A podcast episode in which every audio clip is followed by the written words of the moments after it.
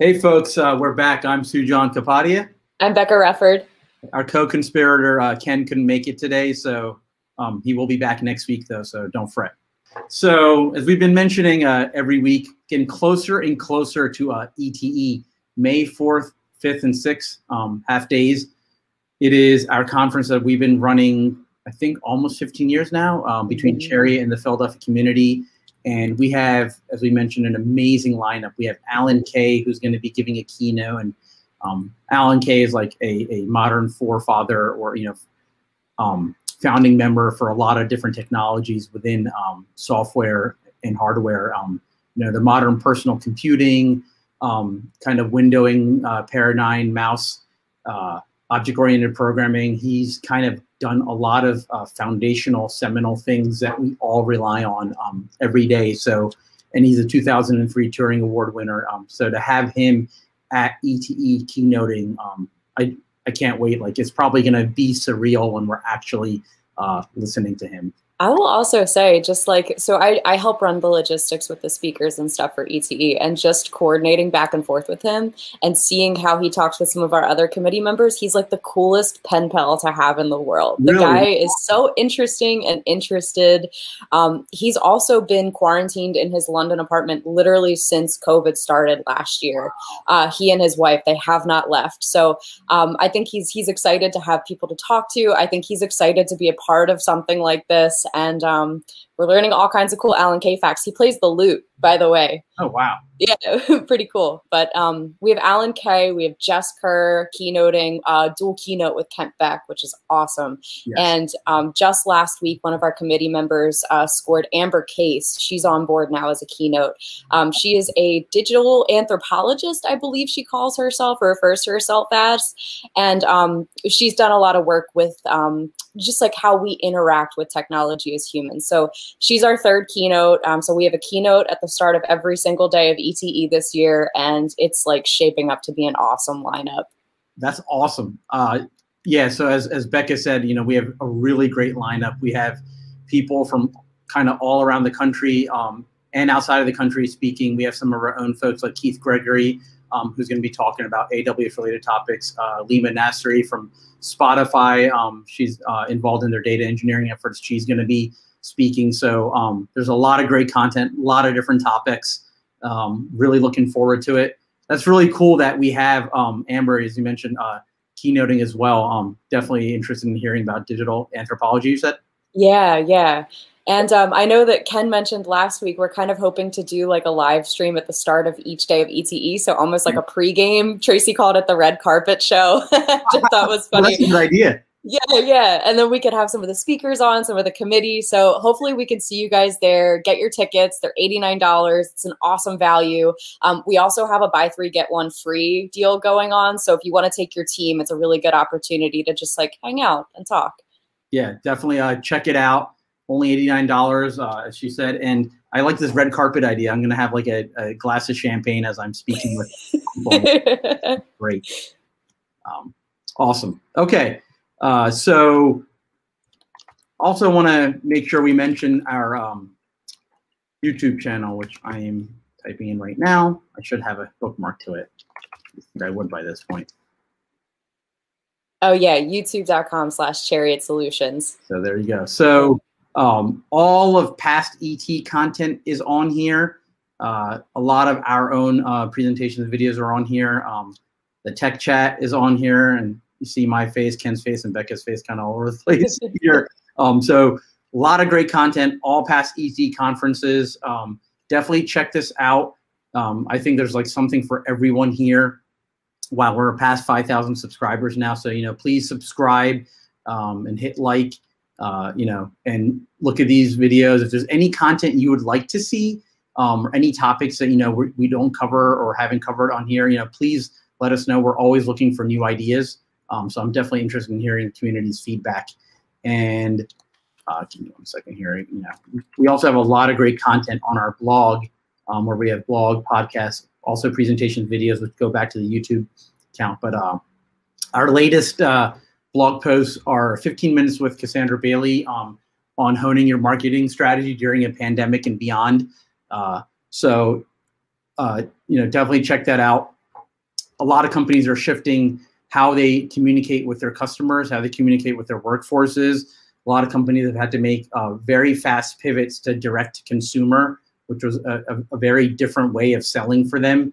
So I think the pandemic has taught us a lot about how to utilize technology, how to reach out to people more. So I'm hoping that those kind of things are here to stay. So I think that's a net positive. What are your thoughts, Becca? Well, Tracy and Cass really hit on that in this. So Cass calls it the kind of shaking hands and kissing babies kind of marketing is like obviously stunted right now. A lot of people who rely on trade shows are finding themselves in a lurch with all of this. So they really get into the solutions there, like how your core audience and your clients become more important than ever. So how are you staying top of mind now that everything's online and everything's digital, and just keeping that pipeline fresh now that we can't see each other in person? So it was a really good conversation between those two. I can't wait to listen to that. And I think I mentioned this last time, but Keith Gregory, our cloud practice lead, has a series of blog posts around Lambdas and, you know, recent developments and things in Lambda, like, you know, one AWS Lambda, you can use Docker containers now to package your Lambdas. You can, so anyway, so check those out. There's, it goes into packaging via Docker, and then pros and cons of different approaches of packaging and deploying Lambda. So definitely check that out. Lambda development is simple to start with, but deceptively tricky. And half the battle, in my opinion, is figuring out how to actually manage, version, package, deploy, and collaborate with other people in different teams when you're building Lambdas. So I think Keith has some solid advice in there. So if you rely on Lambdas, you're trying to figure out like, hey, how should I architect kind of the code pipeline around Lambdas, and how are we going to package and deliver these? Definitely check it out. And if you have more questions, you know, reach out to us, reach out to Keith. We're always willing to chat about that more. Yeah. He's like a prolific writer on our blog. He's got a ton of stuff. So if you just like check out his author page, even on the Chariot site, there's all kinds of good AWS stuff. Absolutely. And last but not least, I did want to mention that Chariot is back in growth mode for 2021. Yes. So excited. We're looking to hire a number of folks, senior software engineers that have either Java, Python, Node.js experience. AWS experience is really key. We're looking for folks that have actual experience designing, architecting, and deploying on AWS. We're also looking for iOS developers and Android developers. That's not on there right now, but looking for both. So Swift for iOS and things like Kotlin for Android. If you're interested in doing mobile development in different verticals, we're not really in any one domain. We do stuff in telecom and finance and pharma and e-commerce and IoT, things like that. So home automation, security, if you're interested in that kind of stuff, looking to work with a bunch of engineers on a lot of different interesting problems, definitely hit us up. We're also now a new position for us are data engineers. So we're looking for kind of Python savvy data engineers that know AWS or another cloud platform and have, you know, a lot of experience building data engineering pipelines, ELT, ETL pipelines that run on the cloud and scale up, and, you know, have experience getting their hands dirty with data and modeling that data, storing it, moving it around, analyzing it, kind of all the things that go into getting data in, storing it, ingesting it, putting it into a warehouse and running analytics on it. So please, if you're interested in that, definitely check us out. And then we're also looking for contract UX and product designers that have experience working directly with clients and leading kind of, you know, discovery phases of doing usability testing, mocking, wireframing, prototyping, usability interviews, you know, really eliciting from the client what their users need and what best approach will solve their problem to derive value for the customer. So we're looking for that as well. So if you're interested in any of these, please reach out. You can reach out to me, you can reach out to our recruiting manager, Gina Rappaport, or apply directly through the website. So looking forward to hearing from you guys. Mm-hmm. All right. So I think we can actually get into the links now. So the first thing I want to talk about, this is huge, is the Supreme Court is siding with Google, kind of a landmark case. And this has been going, variants of this have been going on for a number of years, but this is, so Google, for those that don't know, Android specifically, you know, they use the Java APIs, which now Oracle owns when Oracle acquired Sun. And for years, Oracle's been essentially trying to ask Google to pay for usage of the APIs. And Google's like, well, they're just APIs. We're not using specific implementations.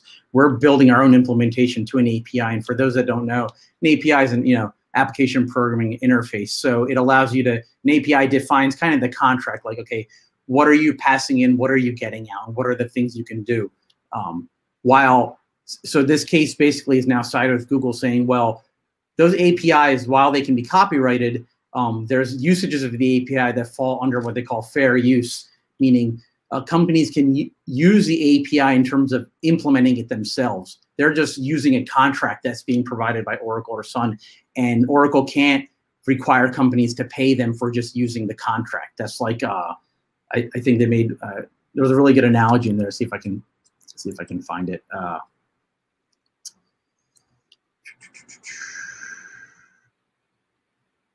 It may have been another article. One of the judges said, if you let somebody have a copyright on the QWERTY keyboard, for example, they would control all typewriters. The QWERTY keyboard is just a series, it's just a sequence of characters, like saying these are the order the keys are going to be in. And if that were copyrighted and everyone had to pay to basically use that type of keyboard, that would kind of be like totally counterproductive, and that's not what copyright law is about. So that's really what this case is saying. Like, okay, the copyright of the API, there may be very special things around that API that we're copywriting because they're novel and innovative. But using the API to implement something is totally fair use. So Google won that case. And I mean, this is not the end of it. We're not going to hear the end of this, and it's going to keep happening, and lawyers are going to get paid a lot of money, and Oracle's going to keep trying. But it is a big deal that the Supreme Court sided with Google in this, because I think these kind of things are the bread and butter of what we all do. We're all using open source software. We're constantly dependent on APIs, and every modern piece of software being built now stands on the shoulders of other giants. So this is big, and I think is going to have waves throughout the industry. All right, so the next thing is GitHub is introducing new authentication token format. So for those that use GitHub, which are a lot of people, and if you have personal access tokens, they're recommending to reset your personal access tokens. What they're doing is trying to make tokens more secure, and the ability to scan for tokens or secrets in your code, for example, because a lot of times people will commit code to a repo, to a public repo that has passwords or secret information on there, and they inadvertently do that. So there's software to try to scan for that to alert you with that. So with GitHub trying to standardize and modernize their token format, they're able to scan for that more easily, more consistently. So one thing they're doing is adding prefixes to each of the tokens to make them easier to identify and differentiate. So like GitHub personal access tokens, your OAuth access tokens, server-to-server tokens, user-to-server tokens, et cetera. They're performing CRC32 checksums on that so they can make sure that something wasn't compromised. And this thing called token entropy basically means like, okay, how unique is my token? Like, the higher the entropy, the more unique the token, the less the probability of being able to reproduce that token or collide. So this is something that everyone should look at, and they should reset their tokens. So check out, this webpage on GitHub's blog. It's April 5th is the article by Heather Harvey. So check that out. Make sure that you're following their standards and formats for that, and take a look at your repos. Make sure you're not putting any secrets or credentials in there. I haven't really spent any time looking at their secret scanning feature. So actually, let's take a quick look. So GitHub scans the repositories for known types of secrets to prevent fraudulent use of secrets that were committed accidentally. So this is just helping that effort more, because now they're able to consistently look for different things. And there's an entire list of partners and the supported secrets in here. So take a look to see one if what you're using is already in there and covered. If it's not covered by it, make sure you're either doing that within your own code pipeline, building pipeline with any other static analysis tools, and also have that as part of your code review process. Okay. So so let's go to, I'm going to kind of switch around a little bit and go to talking about CES. So take it away. Oh, yeah. Okay. So the Consumer Electronics Show 2021 had some really cool stuff, but this is a roundup of kind of the oddball gadgets that came out of it, which I always really appreciate. So the first one that they talked about was Toto, that the fancy toilet has a stool checking toilet. So if you're having health issues, you can simply drop one in the Toto toilet and it can kind of give you like a very rough diagnosis of like the breakdown, and maybe you need to see a doctor, maybe you don't. So they're kind of piloting that right now. Now every time I sit down, I'm going to have like anxiety. Like, what is it going to say? I know. God forbid you eat beets or something. Game over. Like, does it do it all like locally? Like, is it instant, or is it like send something to the cloud?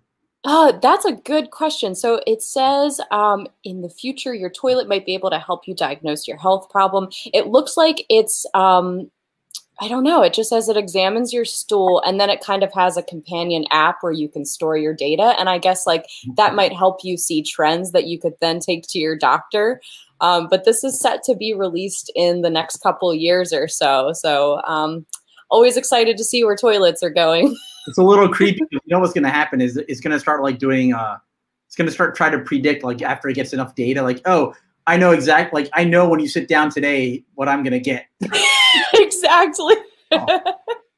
Oh man. Yeah. So that was a good one coming out of it. And then since the pandemic started, more and more people were, feeling isolated, feeling alone. That you've heard that rescues and shelters are doing really well, people adopting animals. So if you don't want to adopt a real living animal, they have this creature called a Cubo. It's a furry therapeutic robot that, doesn't make a mess. All you have to do is charge it occasionally, and it supposedly gives you kind of like the camaraderie of having an animal around. It even like wags its tail in response to you and everything. So, I guess that's good for like if you're going away on a vacation or something. You don't have to kennel that thing. Just stick it in the closet, put it on its base to charge, My daughter would love that. Yeah.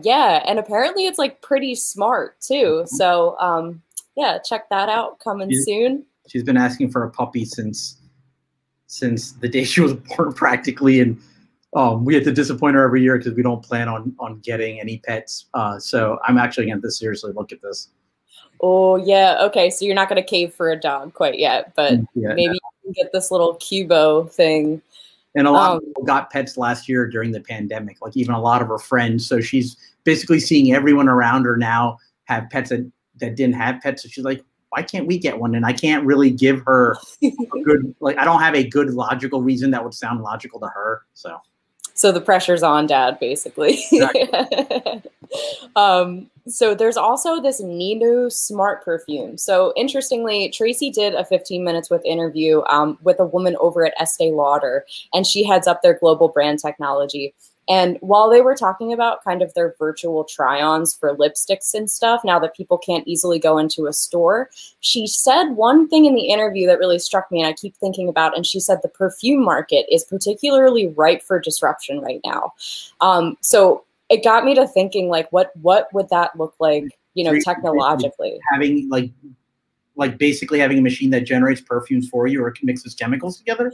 Yeah, and so that's what this is here. This is the smart perfume. So dubbed the world's first smart perfume, the Nenu, it kind of is like almost lipstick size, works with an artificial intelligence powered app to let you create a personalized fragrance blend with just a few clicks. And apparently you can change it up really quickly in a couple clicks as well. Now, my biggest thing is, the question that I had is, if I'm creating this Nenu personal scent for myself and I'm logging online to a website and I'm choosing the scent, am I actually smelling it? Like, that's got to be the hardest part of doing any type of AI work for perfumes. You can't physically smell the thing through a screen. Yeah, that is. I wonder, have you looked into, like, does it ask a bunch of questions like with things that we would all be familiar with to try to narrow down what it thinks you want? Yeah, you would think so. So I want to play with it after this. I just pulled this together for the live stream, but I really want to see, like, you know, are you more of a woody scent person? Are you more, do you like florals or springtime? Like questions like that, you would think, to kind of give you like a fingerprint. But that was really interesting. And ever since she said that the perfume market is ripe for disruption, I just can't wait to see like what comes out of that. And it looks like this is one of the first things. I wonder who's funding. They're going to get bought out because what they're basically doing is collecting information on scents that'll be popular, and then they can, then the larger well-known brands can use that data to then build scents that are going to make a lot of money. Oh man, that's a really good point that I didn't even consider. Yep. Called it. We called it right here on the live stream. So now that we've done secret scanning on GitHub and poop scanning toilets, let's move to another poop-related topic. Oh yeah, so this was the 2020 CES show. This came up in the article as well. The Charmin Rollbot. So it's like this kind of cute little friendly bear thing that apparently syncs with your smartphone. So of course, all of us are sitting with our smartphones on the toilet nowadays. You run out of toilet paper, you ping this little robot, and he comes like rolling into your bathroom with a fresh roll of toilet paper. I have an easier solution for that, but I'm not. Yeah. I feel like this is gonna run into the same thing as Roomba's gone wrong. You know, it's gonna like fall down a flight of stairs or like get stuck. Yeah. So this was just another wacky thing to come out of CES. This was 2020. Does it it'd be pretty cool if it like launched it off and like shot it at you. Yeah. It becomes just a game of dodgeball in your bathroom. Is this like just in prototype? Is this actually going to come out? Because it just seemed ridiculous. Exactly. You know what? All of these little gadgets, like I'm so intrigued by them because I think, remember like Google Glass when that was a thing. Now I guess like that was a little bit more advanced, obviously, in its purpose than a Rollbot was. But like I love these weird little gadgetary blips, like these goofy blips on like the whole technology, like ecosphere. It's just bizarre to me. Okay, that's a strange one, but yeah. I'll take it. All right.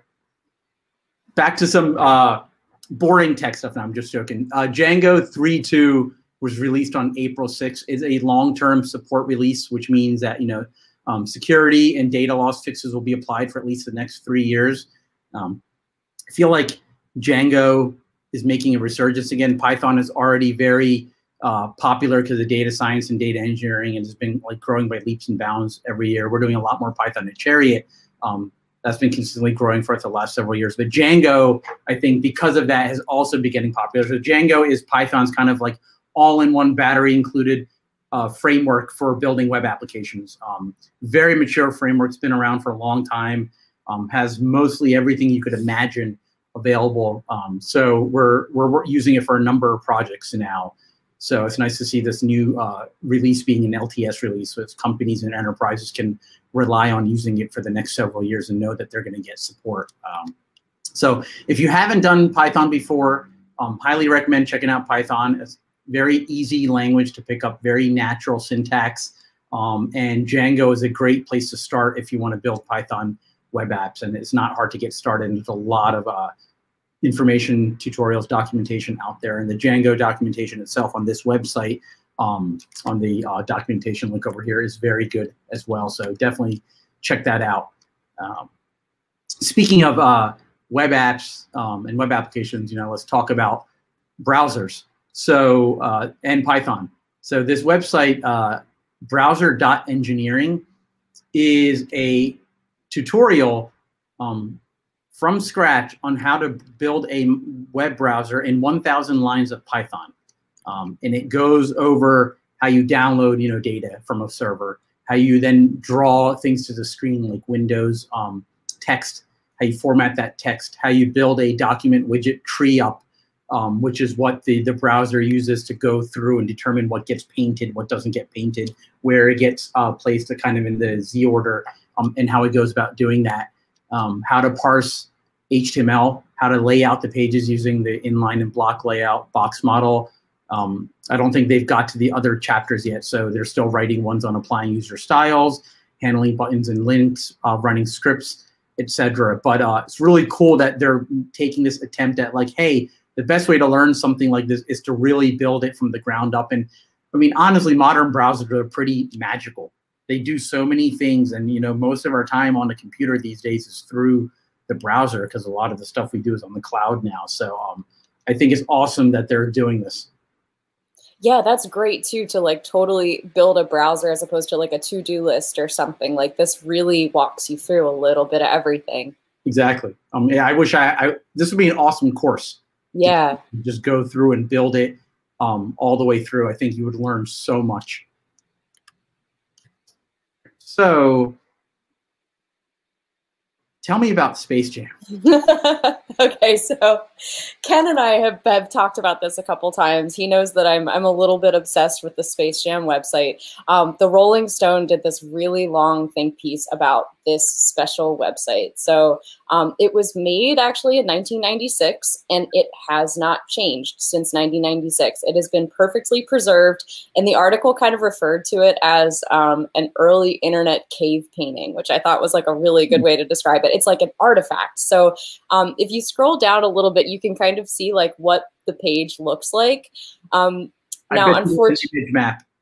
Yeah. Oh, yeah. Yeah. And so the article really goes into like the original designer, who was basically just this like guy who was like hard up for cash and was like, sure, I'll take this dumb project.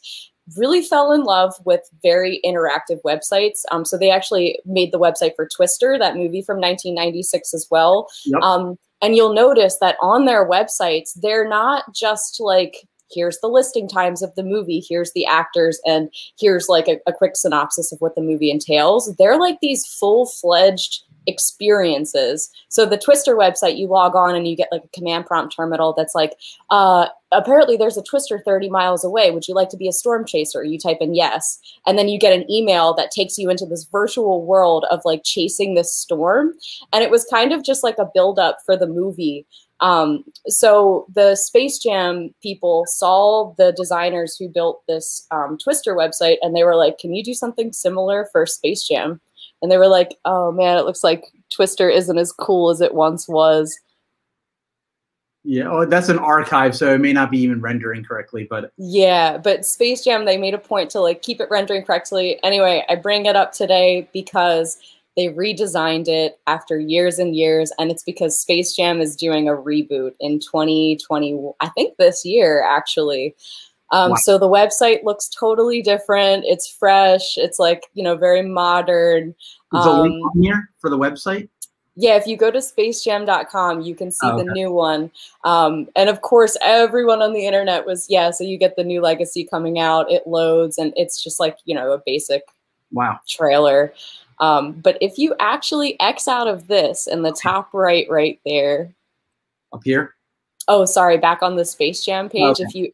If you X out, oh, I see what you're saying. Okay. Yeah, that little button there, and you see the Space Jam logo here. So that actually takes you back to the old site. So it's fully preserved for anyone who was upset that it might be gone. To be honest with you, I like the old site better.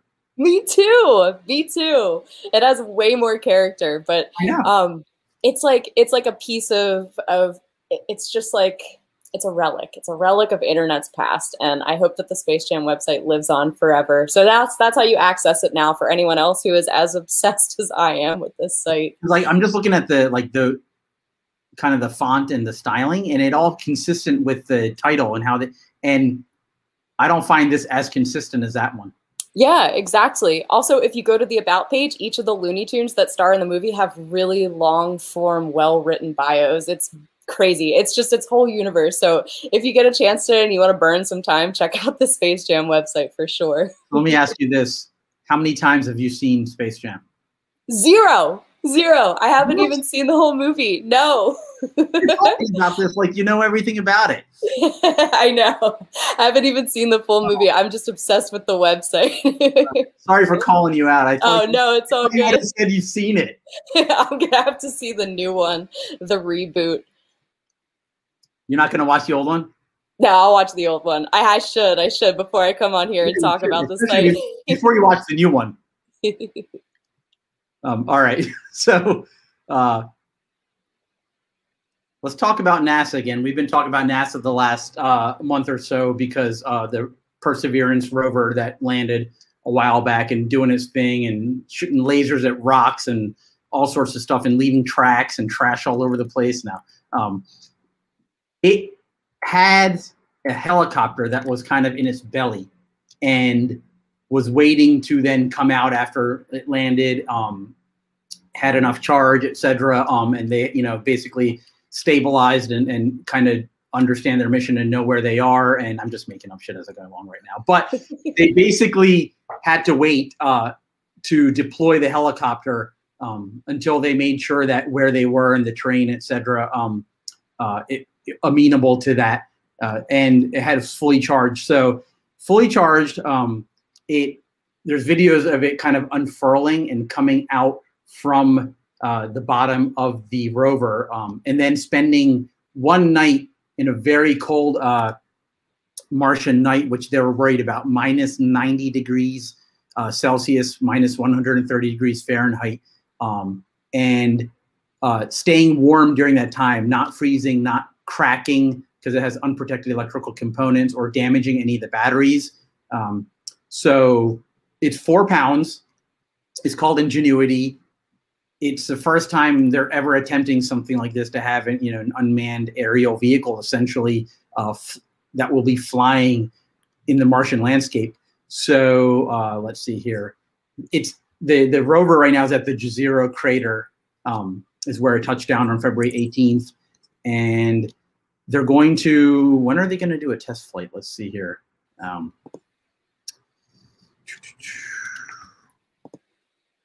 There's a flight going to be.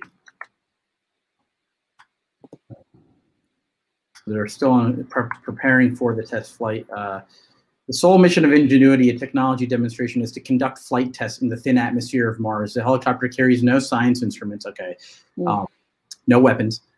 Within 30 Martian days or souls, a Martian day is 24.6 hours. When I read this, it still all sounds surreal. I feel like I'm reading a science fiction book. Yeah. It's going to, let's see, complete its testing and persevere in scientific exploration. And Jezero crater will kick into high gear after that. So unbelievable that they're attempting all this, that it survived. It survived the first night. Hopefully, you know, my fingers are crossed it all goes smoothly. It is just amazing. And I think the other thing I want to mention is that the NASA team is made up of people from different countries or people that immigrated to the U.S. and grew up here. There's Indian people. There's people from all over. And it's amazing seeing these, you know, groups of people across borders coming together to make these missions happen. And I think it just goes to show like how important immigration is to this country and kind of the benefits of it and what can happen when you kind of do everything right.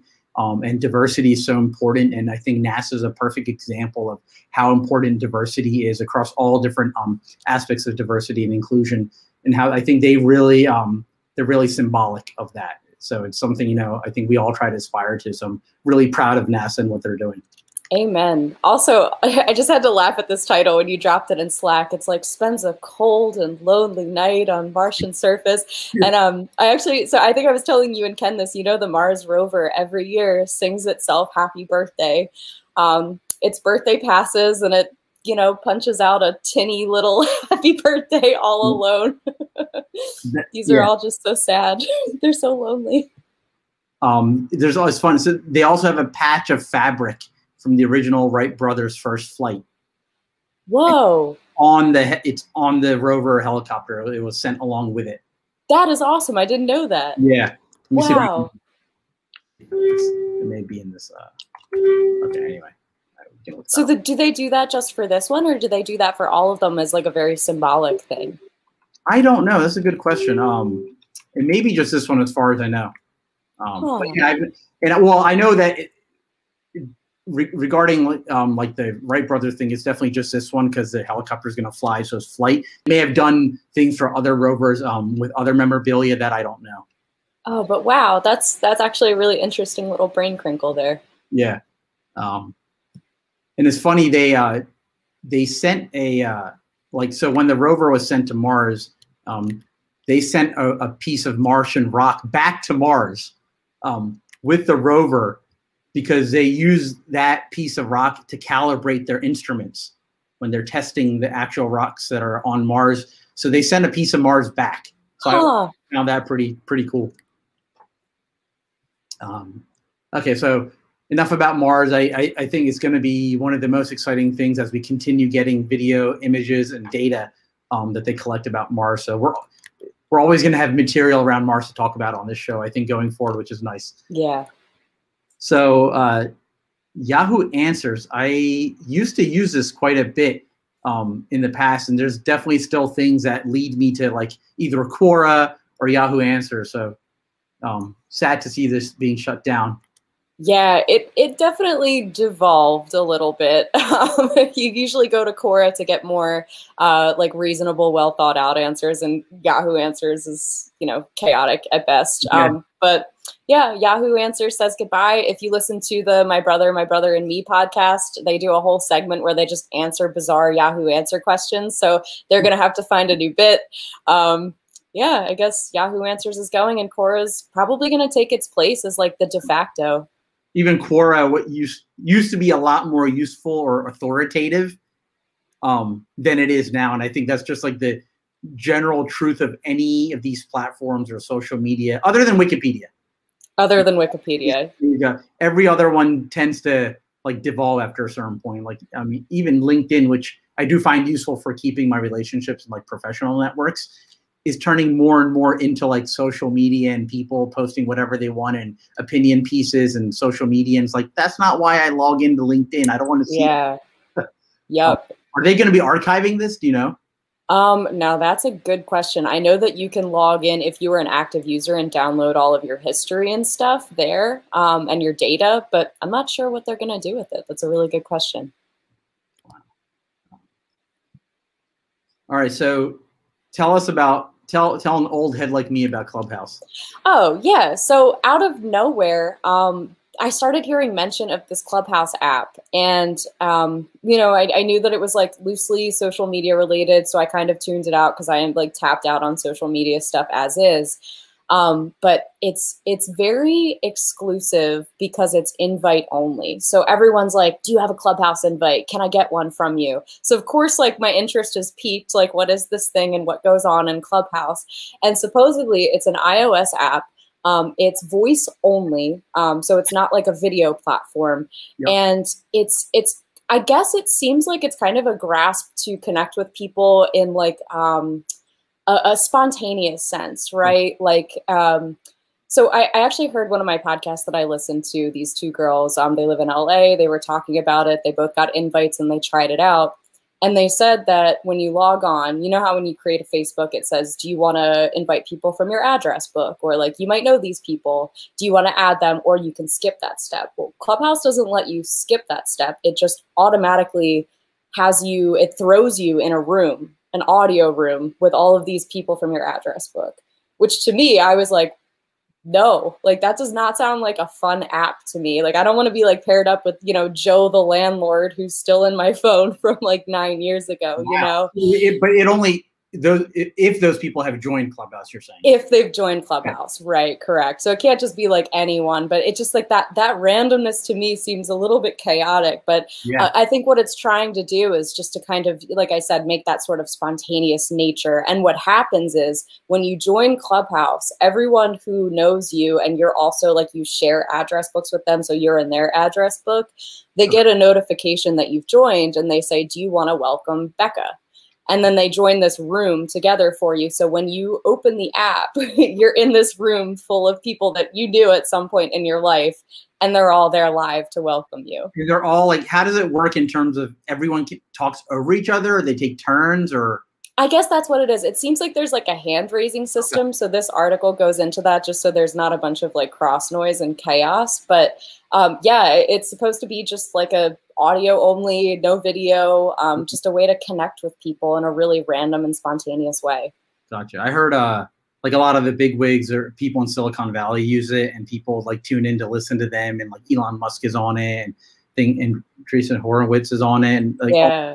And I mean, so I got an invite, but I have Android, so I can't use it, is like doesn't require the preparation of like a podcast or even TikTok or something. It's like, hey, it just sounds like you get on and you can get on your soapbox and start talking.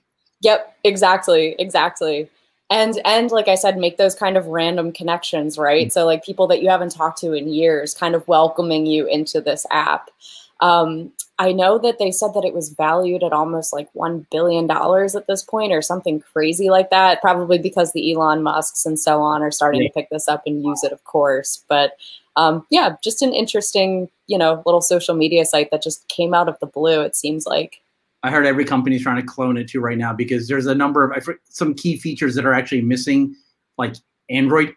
And so a lot of companies are like, okay, we're just going to, it's not hard for us to build this exact same thing, but we're going to build it with support for all platforms.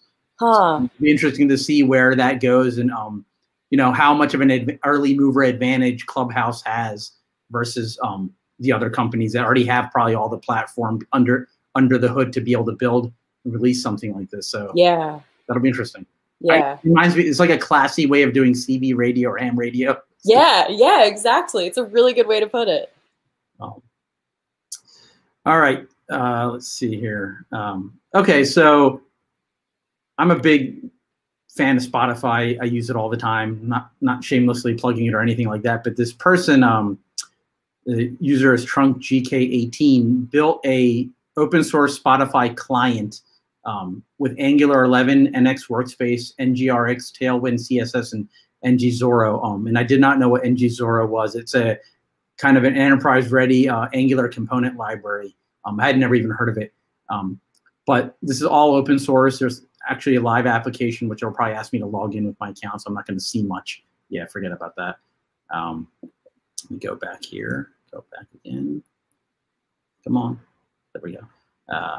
So they built this using the Spotify web playback SDK, but it's all on your browser on the web. And I guess the cool thing about it is you get this clone, but then it's open source code. So I can like add my own features or change things or like really customize it for maybe the way I listen to Spotify or the kind of things I like, or integrate it, for example, with how I work, which I find pretty cool. Like, so I think the fact that it's out there open source, you can do whatever you want to and deploy it locally. If you're interested in seeing how he did it and how he and his team, I don't know if it's just him, coded it, interested in Angular, definitely check this out. I think it's really cool that Spotify, I did not know that they provided a really usable web SDK for if you're a premium user and allow you to actually use that. I don't know what kind of limits it has in terms of calling the API and how often you can call it, but pretty damn cool that you can just build your own clients essentially. And I mean, we all, maybe I'm speaking for us all, but that's the first thing that I open when I open my computer, my browser and Spotify. Like it's so closely linked to my work as is. It'd be really cool to explore how you can get it linked even further. Yeah. So I use the Pomodoro method when I'm working to be really focused, which is Pomodoro method is like 25-minute periods of like you take a larger task, you break it up into small chunks, you work on it for 25-minute periods. Between each 25-minute period, during which you take no interruption, you don't check email, you don't check your phone, you're just heads down, focused on your task. And then after a 25-minute period, you take a 5-minute break, and then you do another 25-minute period. And after 4 of those, you take a longer 15-minute break. And I found that really, really helps me stay focused, get a lot more done, because there's like this built-in reward mechanism of like, oh, I know I'm going to get the 5 minutes afterwards to check stuff or get up and stretch, and then I'm going to get a longer 15-minute break anyway. So building in the breaks and making them like the default part of your work cycle, you're less inclined to like interrupt yourself during the 25 minutes. So you actually get a lot more done. You break things down into smaller bite-sized chunks, so they're easier to work on. And I wish I had the discipline to always do it, because every time I do it, my productivity goes through the roof. But keeping the discipline of using the method all the time is hard. And the reason I even bring it up is when I do it, I put techno music on Spotify, and it just helps me like get in the zone and focus. Yep, techno's my working go-to too, for sure. Nice. Awesome. All right, so let's see here. I think, so the last couple things I wanted to mention were, so in terms of AWS and billing, AWS recently announced 2 things I think are really interesting. One is CloudWatch metric streams. CloudWatch is Amazon's platform for monitoring things like different services, different events, your EC2 instances. You can monitor things like CPU consumption, disk, network IO, disk IO. So you can use it to monitor your systems, monitor your software, get interesting events from and monitor existing managed AWS services that you use. What they're doing is turning this into a stream that you can then use and subscribe to, and then you can store that data, for example, on S3, and use it for analysis purposes later on. So you could take your kind of your actual AWS usage data. You can take your AWS cost billing data, metric streams, and combine the two and do analysis on like how your resource is being used, what cost impact is it having, are there ways I can optimize my costs. So pretty cool that they're turning this into a real-time stream that you can store and then analyze later. And along the same veins, AWS Budgets recently announced CloudFormation support for budget actions. So imagine like you're saying, I've hit a certain limit on my EC2 budget. After that, don't allow a user to create new EC2 instances, things like that. So you can have different budget actions, and now you can edit, create, delete budget actions as part of your CloudFormation template. So you can put it part of your build pipeline as your automation process. So they're like taking the billing and budgeting aspects and turning them into automated things that your software can act on or store, analyze, and create things based off of that, in this case, actions. So again, you can like start enforcing things, and everyone has stories of AWS costs going awry or mistakenly like incurring a huge amount of costs on something they didn't realize was happening. So hopefully with these kind of things, you can not only control those events from occurring and stop them from before they happen, but also analyze data to show like, when do you think it's going to happen, and is something happening without you realizing it? So if you're interested in that and cost optimization, check these announcements out on Amazon. They're always announcing new things pretty much every day. The last two things I want to mention are, I think you'll find this really interesting, Becca, is now I jokingly say that even in Minecraft now, if you want to get to New York City, you're going to have to go through New Jersey to get to New York City. That really has nothing to do with this post. I just thought that was funny. But pretty much all of New Jersey is being digitized into Minecraft. As they're saying, down to every pothole and jug handle.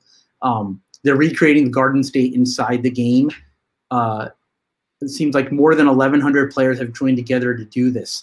And in this case, in the picture here, they're showing Asbury Park, which I'm not familiar with. It seems to be a shore town in Minecraft. So why New Jersey, first of all? Why New Jersey? That's exactly. Are they looking to like get New Jersey virtualized because they're worried about something's going to happen in Jersey and they want to preserve it? Like, I don't know. I don't know why they chose Jersey. Apparently it's very unique in terms of architecture and road layout. I mean, I guess, yeah. When you posted that article, I was like, that's so random. I mean, they're doing like, they're trying to do, so this YouTuber PippinFTS started a website, which I'm not going to go to right now, but to facilitate the building of a life-size recreation of Earth in Minecraft on a one-to-one scale. So I think they're building this New Jersey thing to scale, and I guess there's lots of things you can do with that in terms of video games, in terms of exploration, in terms of kids building things on top of things, or like simulations, right? Like if you have all of an area in Minecraft, you can kind of prototype new ideas like, hey, what if we built this here? What if we do this here? Or what if we like built a road from here to here? And you can actually like quickly do that and see what kind of impact it would have. So I think there's probably a lot of educational and public policy type projects that you could probably run on top of this that are really interesting. So I'm tongue in cheek joking about this, like, oh, it's a frivolous effort, but there's probably a lot of real use cases that could get out of this. So I guess one thing I would love to see is we've seen places in the world that are war-torn, where a lot of historical artifacts, museums, sculptures have been destroyed. So in preserving things that may not be around forever, I think this is an amazing way to do that. And have people be able to enjoy things that future generations enjoy things that may not last. So I'm definitely going to take a look at this more. My daughter, this caught my attention. My daughter is like addicted to Minecraft. Since we bought it for her last month, and she absolutely loves it. And like in no time, she'll start something an hour later. I'll come around and show this like entire thing built. And it's amazing like what these kids are doing in Minecraft. It's so creative. Wow. There's a lot of different things they think about, like different materials, different types of wood, different types of metal, different animals, building farms, building buildings, like irrigation and gardens. And it's like, it's crazy. That's awesome. We'll tell her to start building Pennsylvania. Yeah, exactly. So then along the same veins of the Cesium, actually a company we've done some work for, their 3D geospatial mapping company. They have been working with Unreal for the last year or maybe even more in kind of blurring the line between the physical and digital worlds. So Unreal is a 3D gaming engine, and Cesium's WebGL 3D engine, they have a lot of experience in building 3D geospatial via their WebGL engine and other surrounding platform and stuff. So Cesium is known, kind of very well known for highly accurate models, 3D geospatial data and analysis, and being able to build your analysis and maps and things like that on top of Cesium's platform. Anyway, they have a highly accurate global scale WGS-84. WGS-84 is a standard reference model, elliptical model for the Earth that's used in aerospace and defense and all sorts of things. I've used it before too, many years ago, but this is a 3D model of that in Unreal Engine. So basically, you could build video games that have all of Earth's terrain, highly accurate, probably down to I don't know what granularity is down to, like the level of a meter or not, for building realistic landscapes, realistic games on top of actual locations on Earth. So again, it goes right back to the thing I was saying about like educational purposes, government purposes, scientific purposes, and entertainment purposes. It's pretty cool the level of detail they have in this, like individual buildings, museums.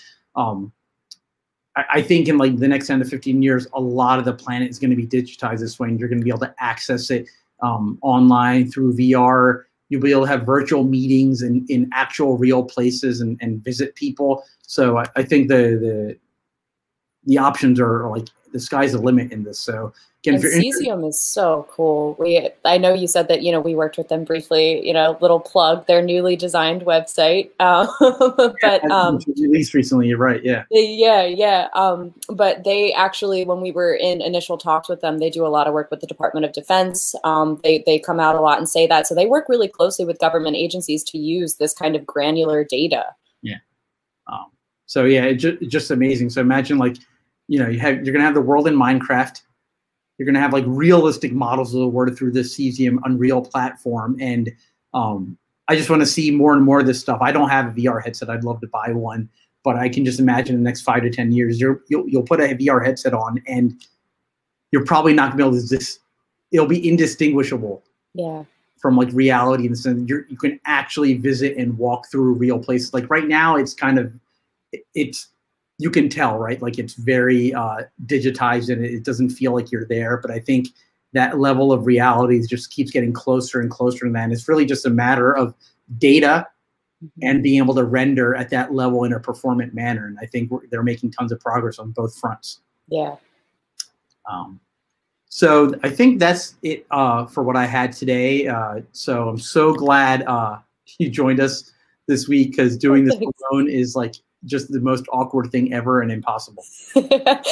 Back in the early days of the live stream, Ken did this alone. And actually, I'm going to put this in the show notes. I don't know if he wants me to or not, but he brought his guitar on. He wrote a song about Java for Java's 25th birthday. And it is fantastic. So definitely putting that in the show notes. That was a time when Ken was on alone, but it is so much easier to have someone to bounce things off of, for sure. I'll have to ask him to like write a song about Mars or something. And do it. Yeah. But you're natural at this. I'm still learning this. You're so natural at this, so thank you. Oh, thanks. So Sujan Kapadia. And Becca Rafford. Thank you very much. And make sure to check out Philly ETE. Yes. And if you have any questions around that, hit us up. But it's fast approaching. It's only a month away now. Wow. $89. If you buy 3 tickets, you get 1 free. Check out the lineup. There's really something for everyone there. So really can't stress that enough. Very excited to be attending this year. Yep, it's going to be a good one. Yeah. All right, well, thank you, everyone. And Ken, you're here in spirit always, and we can't wait to have you back next week. Yep. All right, bye, Sujan. You too. Take care.